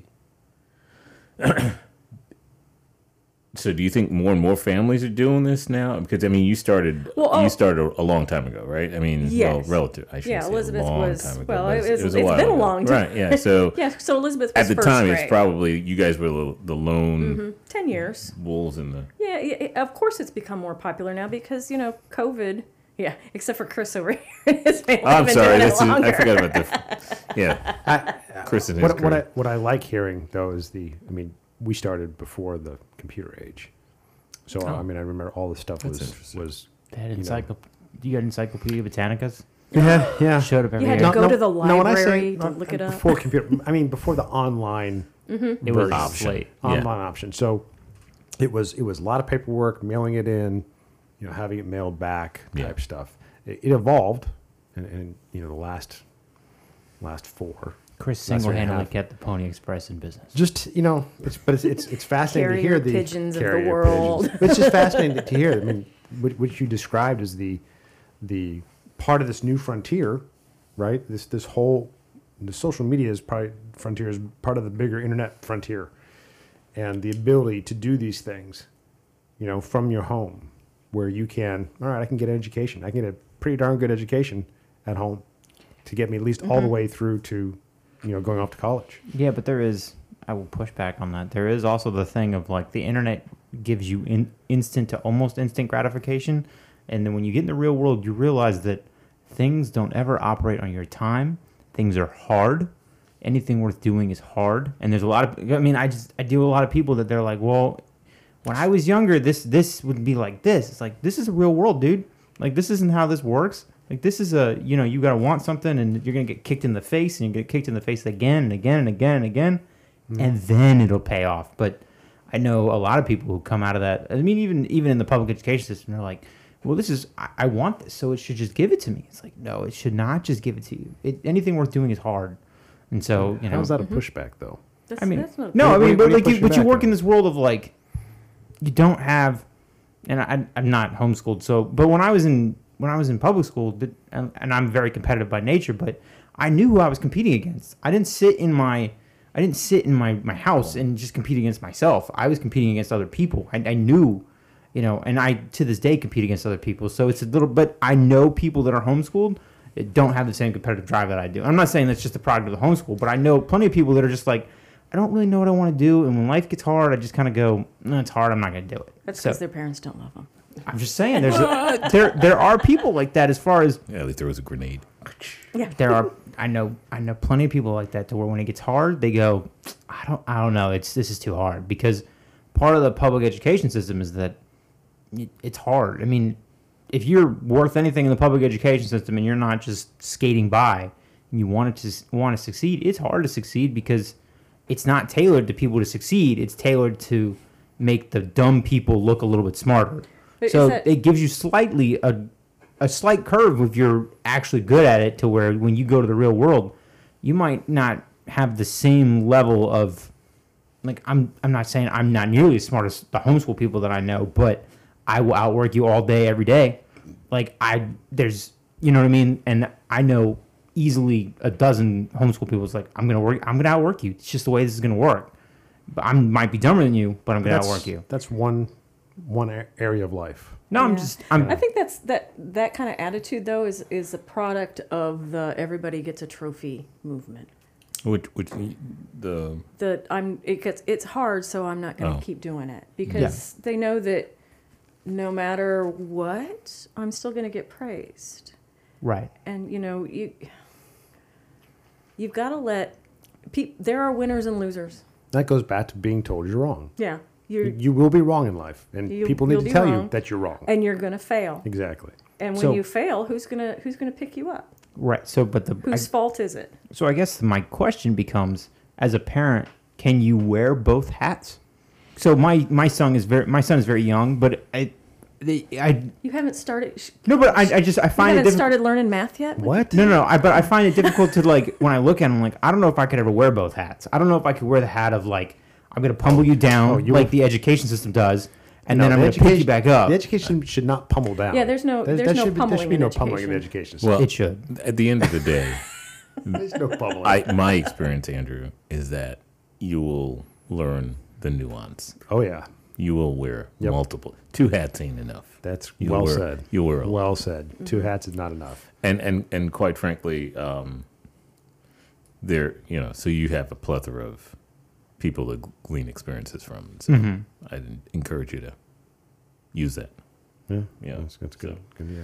I Um, like that. Two hats, not enough. So, speaking wearing different hats, they're both on a track. They seem to be heading in one direction. What happens when they vector off into something else?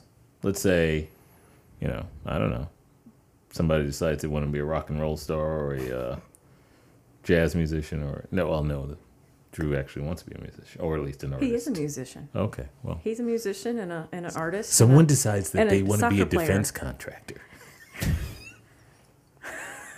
No, those are the devil. That would Bobby be a Boucher. no. you can be anything you want to be. Gonna just channel your defense your dude. Bobby Boucher mom. The devil. Well, you know, again, if they want to, if they want to change their mind and take a different track, that's that's on them. You know, you've you, Drew wakes up tomorrow and says, you know what, I really like to draw, but I think, I think I really rather mow lawns for a living. Well, that's great, son. You better mow the best lawn ever. Also, you can make bank mowing lawns. Let's just be Yeah, clear. let, yeah, Yeah. absolutely. this goes back Absolutely. to my, my favorite topic, though, the intersection of passion and talent, right? You said that once or twice. Yeah, I, I may have, I may have, Please refresh that. I may have a passion for for basketball, but I can't play a lick of it. So me, me saying I want to be an NBA star, Not not gonna happen. Yeah. Don't I just don't I just not my thing, not my talent. But there's still a lot to learn in the pursuit of trying to be an NBA star. But why? Why would you? Why, Why would you waste your time? Yeah, that? Because you have all the passion, but none of the talent. yeah, but passion drives you to learn things along the path. You can learn to play. You can learn to play basketball, but you're not going to be an NBA star. Yeah, but you learn the discipline. You learn getting up. You learn the playing. You learn how to. So why not? Why not learn that? While I'm gonna where my intersection of talent and and Yeah, but how passion do you, lie. yeah, but how do you know? It's like, called how are you being gonna realistic, Andrew. no, N- no, Yes. no. You don't. Okay, you don't Stop die. putting baby in the corner. you don't die and go to heaven and go, you know, God, I was really realistic. I, you know, I did everything exactly the way you hmm. go and you go. You gave me this gift, and it might have taken me Whoa, a while whoa, to get there. what- so, what, so what's the gift? Stop. Where's what's the gift? Well, you don't even know what your gift is until you get there. All right, I hate to break this to you, Like, Andrew, okay. but God did not make you an NBA player. Okay. That wasn't. That's not your Right. gift. okay. But when I was in high school, I wanted to play basketball, so I learned discipline and I learned how to get up and I learned how to play. That's different. Se- I'm gonna finish this sentence, Chris. to where Hit when the mic, Chris. Hit the mic. No, I'm gonna mute, mute him. Finish, Andrew. Go ahead. to where when I got to where I started to do things that were hard, I could learn. I learned like I learned how to outwork people, and then I went, okay, where I'm going is not where I want to be through prayer and discernment. To where when I got on the path that I'm at now, at now, I wasn't on the path as long as other people were, but I blew past them because of the things that I learned in the path the other direction. Like Yeah, I don't think you're contradicting us at all. no, but you're saying like at some point in time, somebody you you just figure that out for yourself in whatever path you go down. You don't have to be like like you don't have to be like like, somebody doesn't have to somebody didn't have to tell me the path I was going down wasn't working. I finally figured it out and was like, okay, I'm gonna go down this path, but I don't need somebody to tell me that there's a pa- there's like a there's a Intersection crossroads. between. Yeah, I don't need somebody to tell me that. I just again I, I reference my dad a lot, who by the way apparently listens to this podcast. Hey dad. What? Yeah, but I I le- reference him a lot and saying like there's a lot of times that I I know he just lean back and go that's not gonna work, and when you figure out that's not gonna work, I'm gonna be sitting here to go. But what if you took this and went this way? And I'm like, oh okay, I'm gonna take this and go this way, to where now like people that have been on the same path that I'm on, it's like I blew past you because of the skills that I learned pursuing passion, which wasn't going anywhere, but I pursued it and I learned the skills and then naturally got off the course. So I'm going to circle back to um. All right, the- Jen Psaki. I know. Hello, I'm Peppermint Patty. Um, You don't look anything like the that. uh, multiple hat wearing. That's what your dad did, right?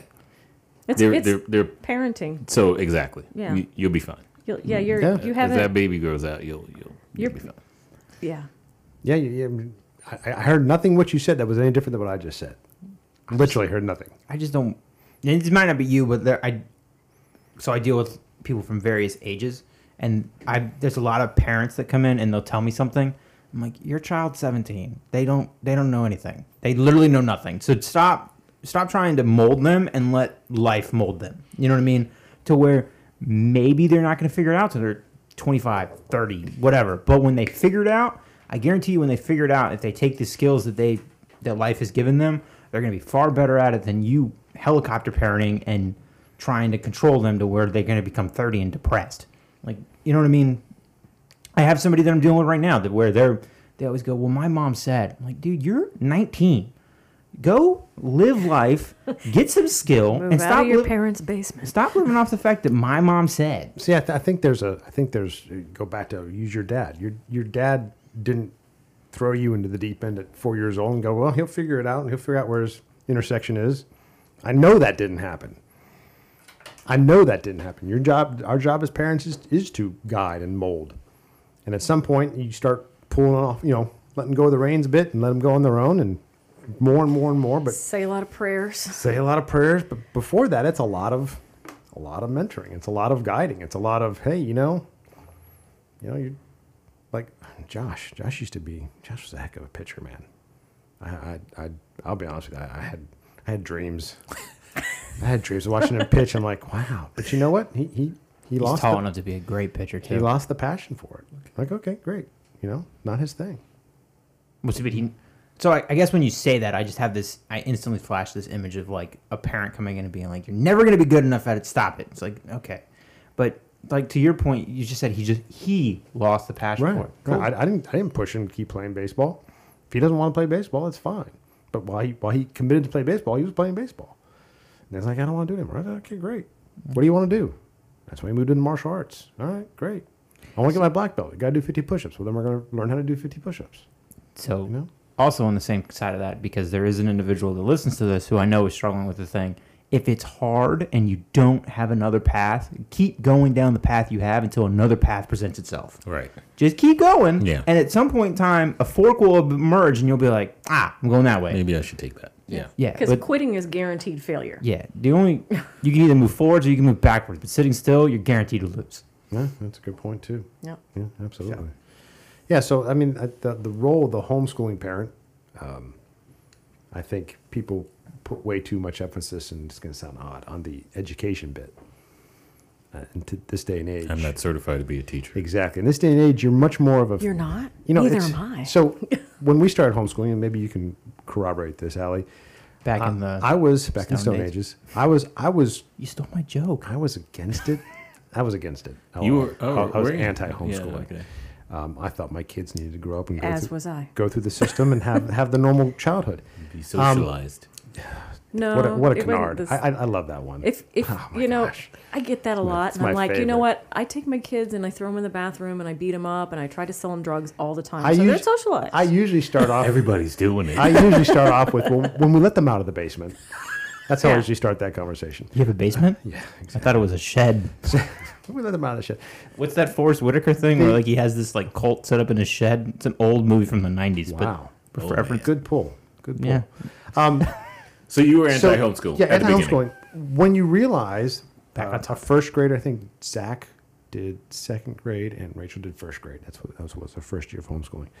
And when you realized that, you know, every parent has the capacity. Every parent, ah, I shouldn't say that. The vast majority of parents have the capacity to teach first and second graders what they need to be taught, and that teaching takes probably three hours maximum at that age level. Three hours. You're lucky if you got Not it for three I. hours. I can't spell So, or pro- or I'm- I'm- construct a sentence. True so- statement. I'm, but I'm telling you, when you realize that, There's and this program called All About my Spelling. eyes were Go buy opened. it. Yeah.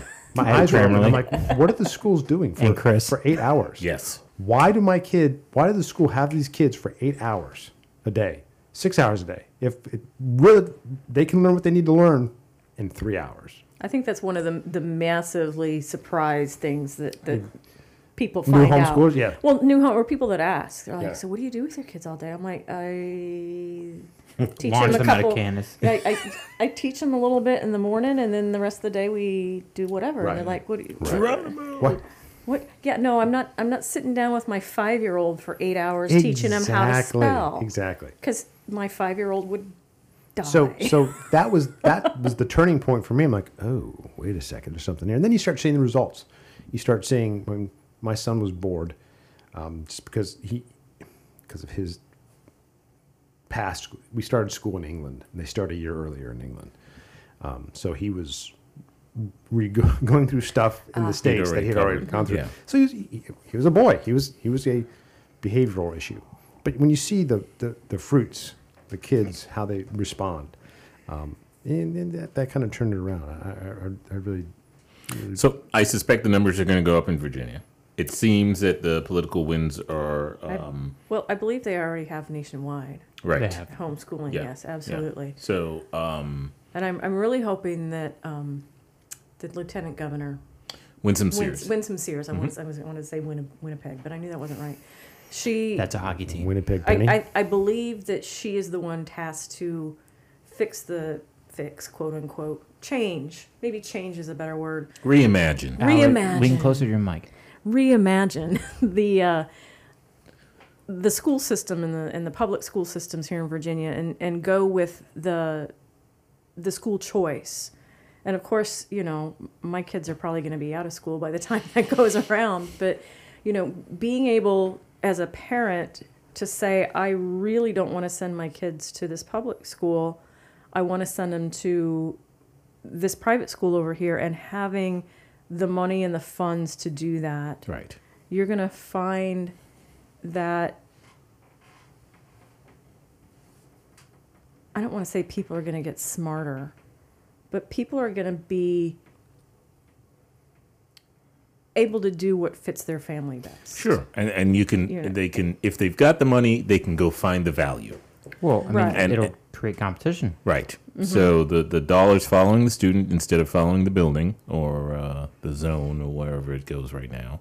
For we homeschool parents who keep paying tax dollars but don't ever see any of it. yeah, You I've been pay there for a while. Oh, yeah. we still pay taxes. Hell I'm yeah. just giving you a hard time. I Sorry. pay We- we- we don't. taxes. Okay. You don't pay taxes? yeah, you pay taxes. you get your public school money back. So so part of the I steal tennis balls off a local high school. part of the question that needs to be answered is why is there why does it appear that there's a large segment of the youth population doesn't think that learning is of any value? because it's not. And not not in a high school level. Look, okay, so I do again. I deal with people on various levels, and when we, we had Larry here, he talked about it. Yeah. I didn't care about learning. I my only goal was to get a diploma. Right. Not what I learned with it, Sherry said the same thing. but That's the- a, that's the a problem that needs to be solved. But the school doesn't give a shit if you learn anything. If you can spell, like I'm, I'm just following the sword. I can't spell to save my life, and I can't. I can't build a sentence. Like I, I write these emails and I send them to Chris. And I'm like, hey, edit this for me. Like I can paint, you know, prosy, but I can't like build a sentence. Public school problem. But the school didn't care. All they cared was that I graduated. And Right. in my case, mm-hmm. oh, and you graduated with honors. It's like I can't build a sentence. How did I graduate with honors? You're the best of the worst sentence builders. Exactly. There's an award for that. There's a word for that. But to but you know it's, it's, a, a, social contract. The school has to care about teaching, but the student has to care about learning. Ah. There has to be seen the value in learning. But that's not the way I believe. That's not the way the construct is established today. you also got to find what you're passionate about.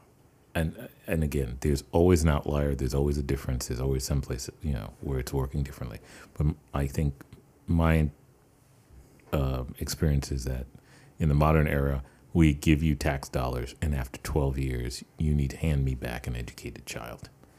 And that speaks to a whole slew of issues. True. We did not go down the rabbit hole of the sacrifice that you had to make To stay home and to homeschool. be a single Yeah. income family Yep. in order to support that homeschooling um, business model Habit. in your household, right? Correct. And that is that is a massive shift against the dichotomy of the world that we've this this kind of con, this paradigm that we've set up, Mm-hmm. where no kidding.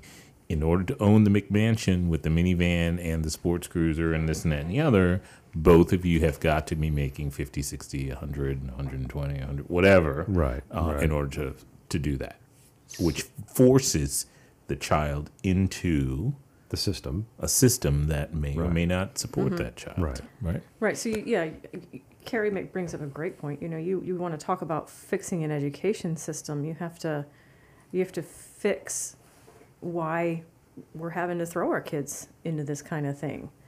You know, I know as a family, we, my husband and I, Dwayne and I, uh, Which is we- it? Your husband or your Dwayne? Well, It's a good Depends on who you it's good- ask. It's a good thing her husband's name is. it, it depends on who you ask. But, Okay. you know, as a family, early on, we decided that we would carry no debt. So, you know, we, we sacrifices, you talk about sacrifices, we didn't keep up with the Joneses. Um, my husband's a very talented man and very good at what he does. True. So he is very well paid for what he does. So that's, you know, there's that. So we just took what you're we lived within our means mm-hmm. basically i guess is what we're what i'm trying to get at is you have to live within your means so that you're not having to pay for your boat or you're not having to pay for your $10000 vacation to disney once a year. So you take and you choose what is important to you and that's the culture that you you build within your family is it important to me that my child is educated or is it important to me that i have a boat Well, so also to, to just to be fair from the Yeah. other from the other side of the point of view, Yeah. of like when you start making money, if you're not, my dad talked about money all growing up, didn't have any of it, but he talked about it, and then like it instilled in me that you have to respect money because if you mm-hmm. have a lot of money, you can blow a lot of money really quick. Yeah. Oh, yeah. Because there's a lot of things that Sports players. I'm, no, not even sports. I mean, I say this humbly, but like I make a fair amount of money. There's a lot of things that I could buy that I often talk to my dad. I'm like, I could buy that, and he's like, okay, yeah. So like, this is gonna sound crazy, but at one point in time, I was like, Dad, you know, I could go buy a Maserati, and he goes, Yeah, and you know how much the oil change on a Maserati is? It's like, no, and I googled it. It's five hundred dollars for an oil change on a Maserati. Nice. That's my I was next my next job And I go, Doing oil changes on Maserati. yeah. he goes, "What does a Maserati get to the, the gallon?" I was like, "I don't know. I'm gonna look it up. 18 miles a Gallon- gallon. gallons- Three miles a Gallons to the mile. So you're like, yes that so, too so you're going, so you, but if you don't have respect for it, you're like, I could buy a, A Maserati. but all of this maintenance with it. It's like, you know, you talk about a boat.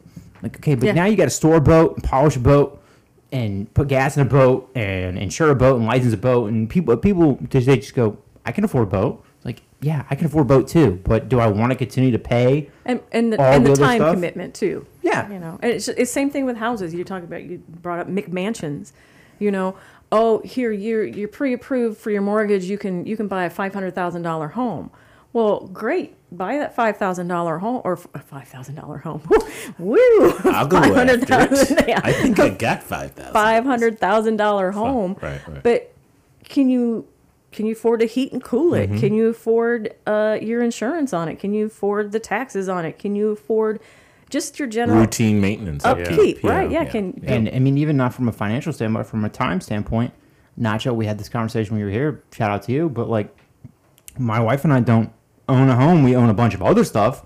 But it's like, I don't want the time and maintenance right now, the mow and upkeep. Mm-hmm. Something breaks, I call a dude and like, come fix this. Right, and he shows up and he fixes it. And you know what I mean? Like, I'm done.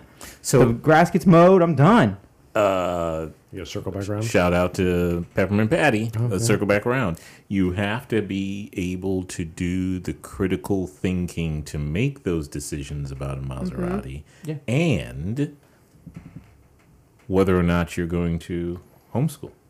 You've got to do the time value calculations and figure out, you know, and it may not be perfect, but at Right. least you've got to be Right. independently minded enough and um, have those executive skills to be able to sit down and think through critically what this decision means for me and my family.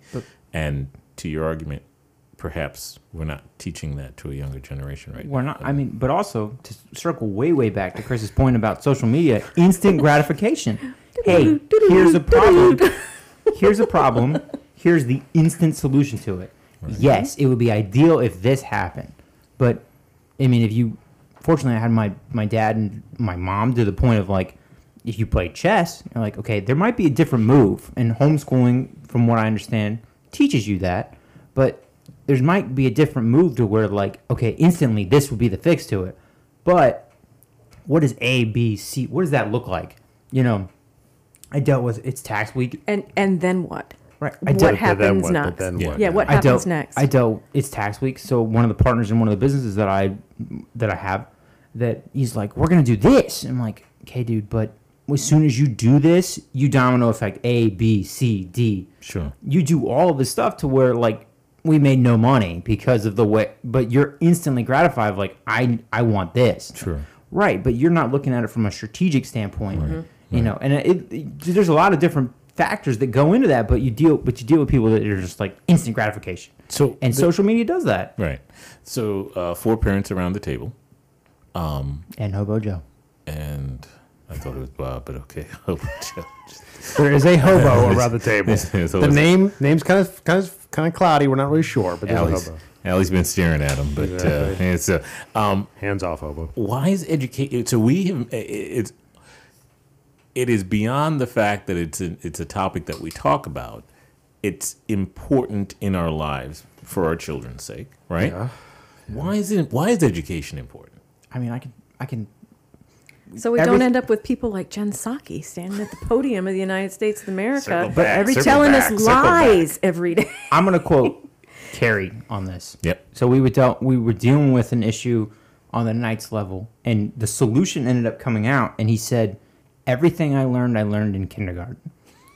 Everything that I've, I I reference it on the podcast all the time. Everything I learned, I learned in my youth. I there's a lot of things in my adult life that I reflect back to on my youth, and fortunately, I was blessed with a great dad and a great mom that to where like I reflect back on that and go, oh, that's gonna be this. But there's not a lot of things in life that I I learned that I go, I wasn't taught that as a. Ch-. I mean, granted, there are people that, and I'm gonna just kind of throw them on, but like Chris in his situation, he didn't have a dad to teach him, you know, half the stuff that I know because he didn't have a dad. Yeah. Respectfully, no no offense. It's just a fact. I'm just saying, like, I don't, I don't want to throw your mom under the bus. I don't want to throw your mom under the bus. Like, look, she didn't teach me, but like, She had, you a, know, she had she's a single working mom. No, she, I had, get it, she had shit to do. so But but, but she he thought probably, education was important too. Yes. And Yeah, so and my mom too. To my dad But wasn't it, but yeah. to Chris's credit, there's a lot of things that he's learning now that he's like, I wasn't exposed to this as a kid. Right. To me, I was exposed to this as a Right, kid. right, like, you know, I deal with people in business all the time. They're like, I don't know what a P&L is. I knew what a budget was when I was 10 Right. because my dad was like, this is my spreadsheet. This is my thing. To where like now when I deal with businesses, I'm like, do you not know understand how this works? Yeah. The red's bad. Yeah. Like, That's fair. Right, right. The Reds do you not understand how taxes work? Do you not understand? But to to them, they're like, I'm not exposed to that. Right. I don't get so that. uh, I'm not going to put you on the spot, but you all made a value judgment that the formative years of your children were important because they would impact, either positively or negatively, their out years, Oh, right? years, yeah. Right. Um, I think that that's universal. Yeah. And quite frankly, it is the issue that public education at this point is missing out on. Well, that's why you're that's why you're seeing all the like the the new term is the mama bears are coming out.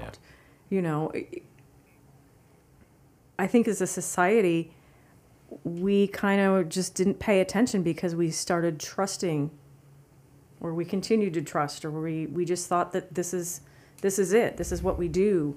And you know, with the onslaught of COVID and all these these children being sent home and having to, to learn over the internet and all these parents being at home and seeing what's going on in the classrooms, and they were all like, "Whoa, wait, wait, what, what? Yeah. You're not What? Yeah. teaching my What? you're One not teaching my kid that, that yeah. two plus two is four. you're teaching him that it could be five if I if I if I think about it enough. It, it, it it's okay. You don't have to know that because you're Hispanic or you know you. I'm going to teach you today that Chris and Andrew over here can have a relationship and get married. And I, you know, I, that's not what we learn in school. That's a parental thing. And Yeah. now that all Yeah. this is coming out, parents are starting to become parents again. Oh, did I? We're not even on video. and people are like, why are they laughing? These guys are over here holding hands, but All right, okay. anyway, so- Too much Can't prove it. whiskey. Not enough whiskey yet. So I will also say, from a standpoint of parentalness, so we, I don't want to talk about the politics of it, but like, Well, politics is downstream of culture, so but, it's I mean, culture. but even a level of respect. I hear people talk about it from both sides. They talk about it if you were anti-Trump or you were anti-Biden, whatever you think of the individual, it's former President Trump Right. and current President Biden. Right. Give the man, but people, you you listen to people talking like you do realize that that is their office and the level of respect that goes with that. But you listen to parents talk. Sometimes you deal with kids and you're just like, okay, you're just ignorant to the fact that you're like 19. You listen to parents talking, you're like, no, really, you are that disrespectful to the world. You, um, I, I own res- I own companies that are in the service industry and they have this level of entitlement. You're just like, that Well, this comes from the parent level of The problem in the school system didn't start last week. no. I, I, It's- I agree. No, it's been there for a while. what? Yeah, I hear you. What? Yeah. And and Andrew, my my And it, uh, and it's geographical too. I agree. I- I- absolutely geographical. You know, I like I said, I'm I'm from Iowa. I went to school in a in a public school in Iowa, and back in that day, Iowa had the best grades and the best sco- test scores ever. The school system in that state was fabulous. I got a great education. I learned about math and science and and reading, writing, and re- reading, writing, and arithmetic. Mm-hmm. I didn't learn about You might be a boy. yeah, I might. I didn't. I didn't learn here that that Really? that Carrie can. It's Sounds like a okay Monty if you- Python Carrie skit. can be Yeah. pregnant. Carrie, I yeah. The pregnant man. I didn't learn. I didn't learn that men could get pregnant. I didn't yeah. even learn about what how to get pregnant in school. Okay. Yeah. well, maybe from my friends, but you know, it's a problem that's been festering and boiling, and and again, it's it's COVID came. Uh, sent all these poor these kids home to these families and then had to scramble and figure out what to do. And it's even in the with your uh, your your news too. What is what are they being what are they being fed? You know Yeah, the pelting. we're, we're losing we're losing faith in our institutions because everybody's covid people are like oh covid was horrible. It was it was horrible but it's woken us up to what really is going on out there and it's not in just the general population's best interests So I, uh, by I think, just the way I grew up, uh, for some reason, um, ended up just kind of circling with some old guys for some reason.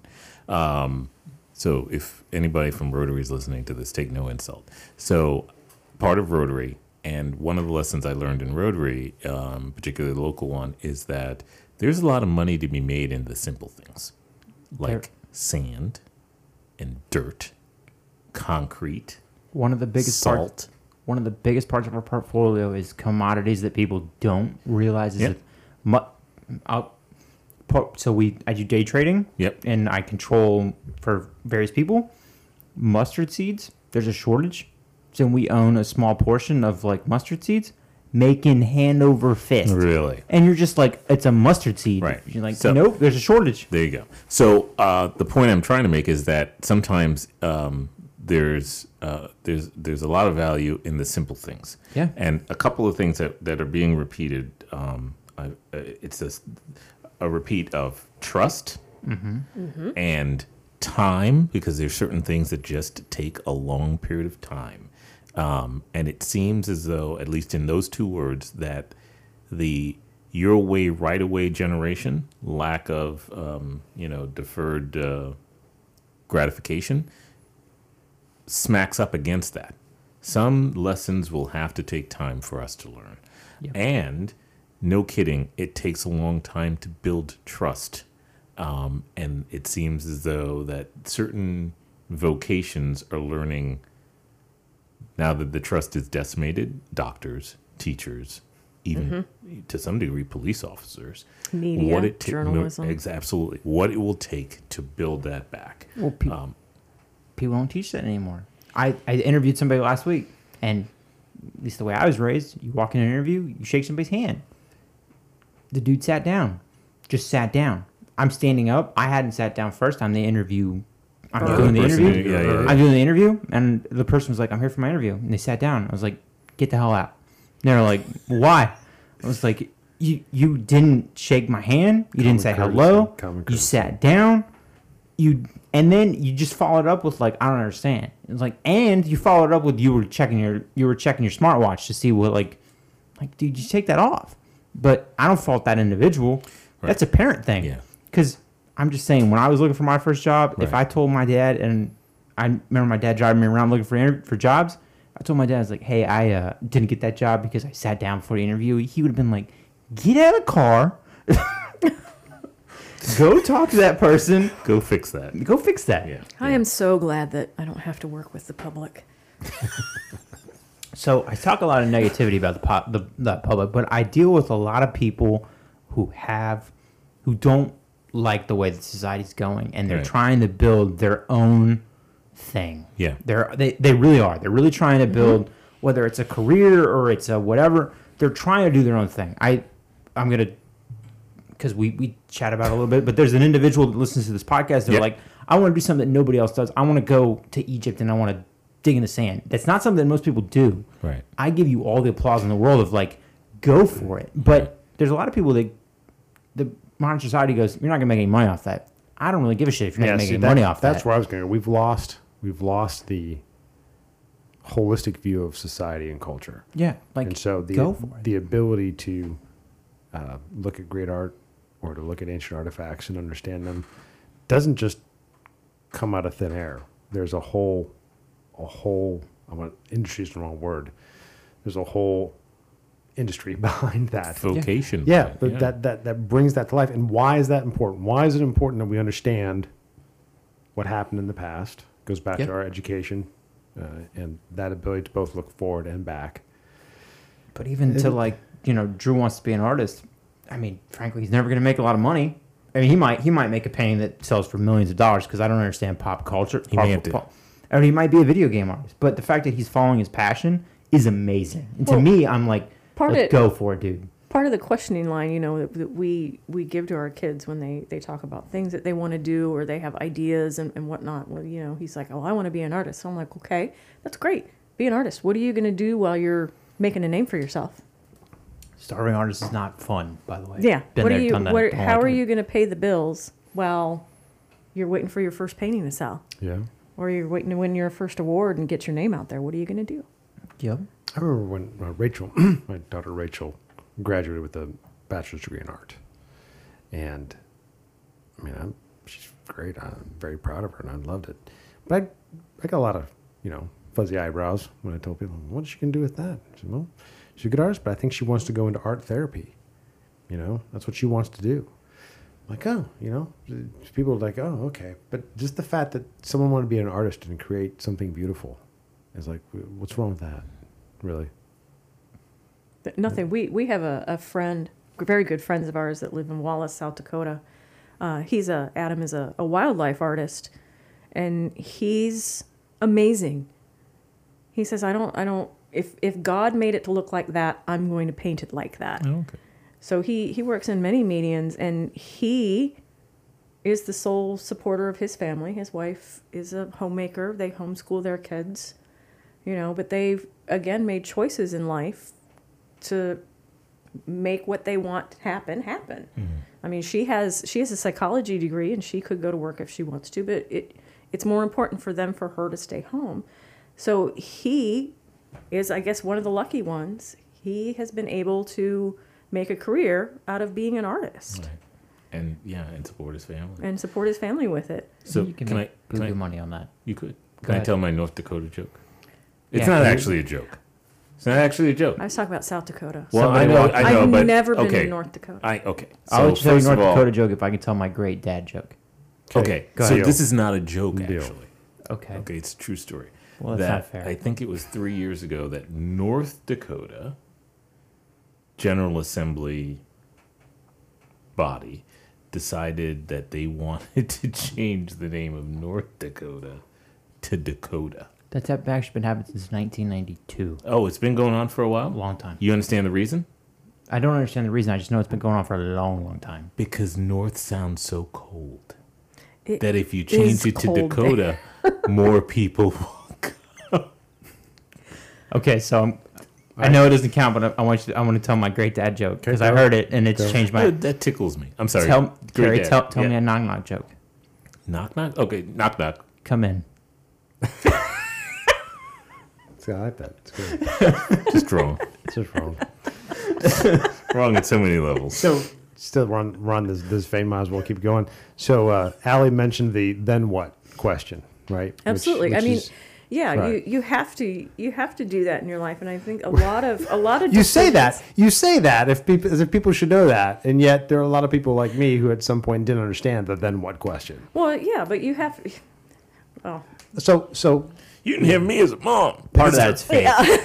I wasn't your mom. no, but, but it's, it's funny. So No, because a lot of decisions these days, especially in, in politics and, and whatnot, are made based on how I feel about things.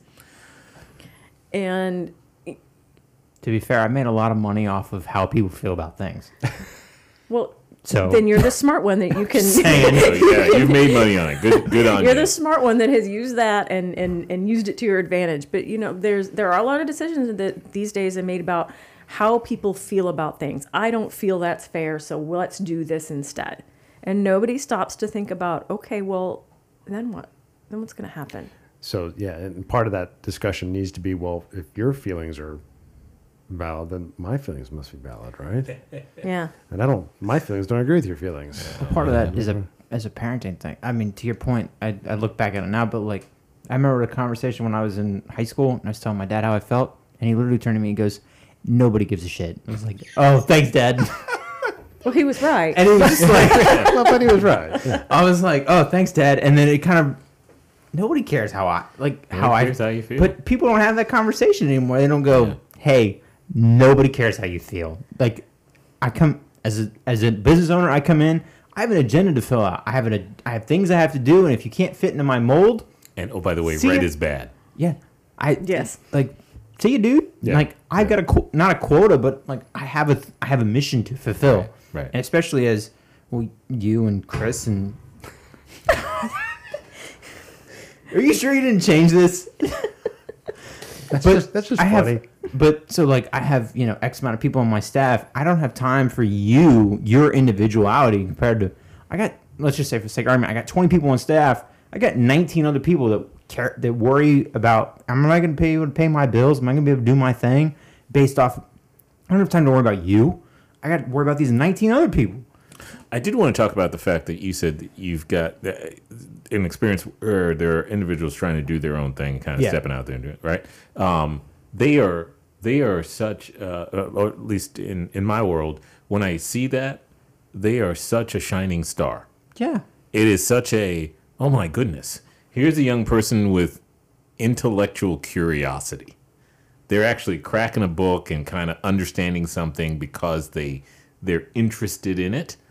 Come alongside, you know. let, let me. I'll help you all day long. Let's let's figure this thing out. my eyes gloss over when I ask somebody, I'm like, what are you going to do? And they tell me what they're going to do. And I'm like, because I can make a lot of money. I'm like, dude, I don't care.